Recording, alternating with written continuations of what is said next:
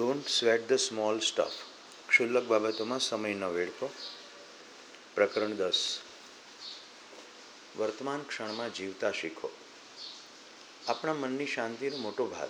આપણે વર્તમાન ક્ષણમાં કેટલું જીવીએ છીએ એના ઉપર આધાર રાખે છે. ગઈકાલે શું થયું હતું? અથવા ગયા વર્ષે શું થયું હતું? અને આવતીકાલે શું થશે અથવા શું નહીં થાય? એના ઉપર આધાર રાખ્યા સિવાય તમે જ્યાં છો ત્યાં જ વર્તમાન ક્ષણ છે. હંમેશા તમારો અને વર્તમાન ક્ષણનો જ ભેટો થાય છે.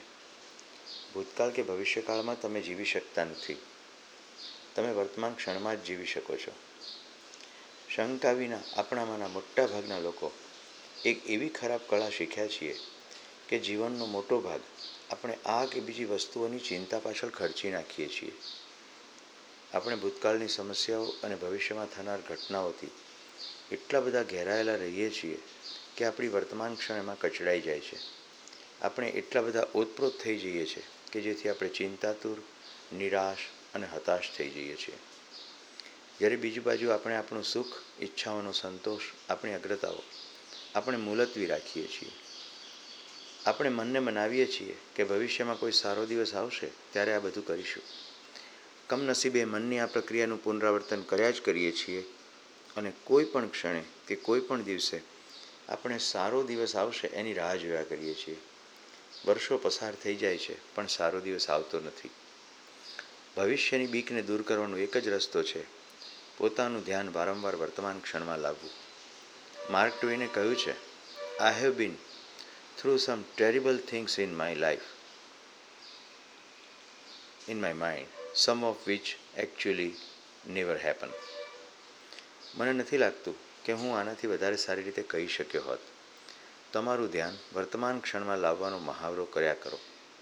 તમારા પ્રયત્નો ખૂબ મોટું વળતર આપશે. Expert comment from Suresh Patel અસ્તિત્વગત સચ્ચાઈ જોઈએ તો આપણી પાસે માત્ર વર્તમાન જ હોય છે. ભૂતકાળમાં જે કંઈ થયું છે, એની તમામ સ્મૃતિઓ હોય છે તો વર્તમાનમાં જ. અને ભવિષ્યમાં જે કરવા ધારીએ છીએ કે ભવિષ્ય અંગે જે ચિંતા સેવીએ છીએ, એ પણ બધું થઈ તો વર્તમાનમાં જ રહ્યું છે. અર્થાત આ ક્ષણે મારા મનમાં શું ચાલી રહ્યું છે? એના ઉપર મારું ધ્યાન જાય. તો એની અંદરની સાર્થક બાબતો ઉપર હું નિર્ણય લઈને આગળ કામ કરી શકું અને નિરર્થક બાબતો છોડવા અંગે મારા મનમાં સ્પષ્ટ થઈ શકે. જેમ જેમ વધુને વધુ વર્તમાનમાં ધ્યાન જતું જાય તેમ તેમ સાર્થકતાનો બોધ વધુ ને વધુ થતો જાય. જો કે આ એટલું બધું સરળ નથી. ગઈકાલે કોઈ સુંદર ઘટના ઘટી છે. કોઈ પ્રિય વ્યક્તિ સાથે સમય ગાળ્યો છે.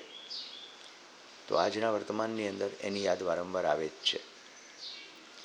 એ જ રીતે ભવિષ્યકાળના સપના જ્યારે જોવા લાગીએ છીએ, ત્યારે ભવિષ્યમાં આમ થશે ને તેમ થશે એની કલ્પનાઓ વર્તમાનમાં આ ક્ષણે આપણા મનનો ખાસો કબજો લઈ જ લે છે.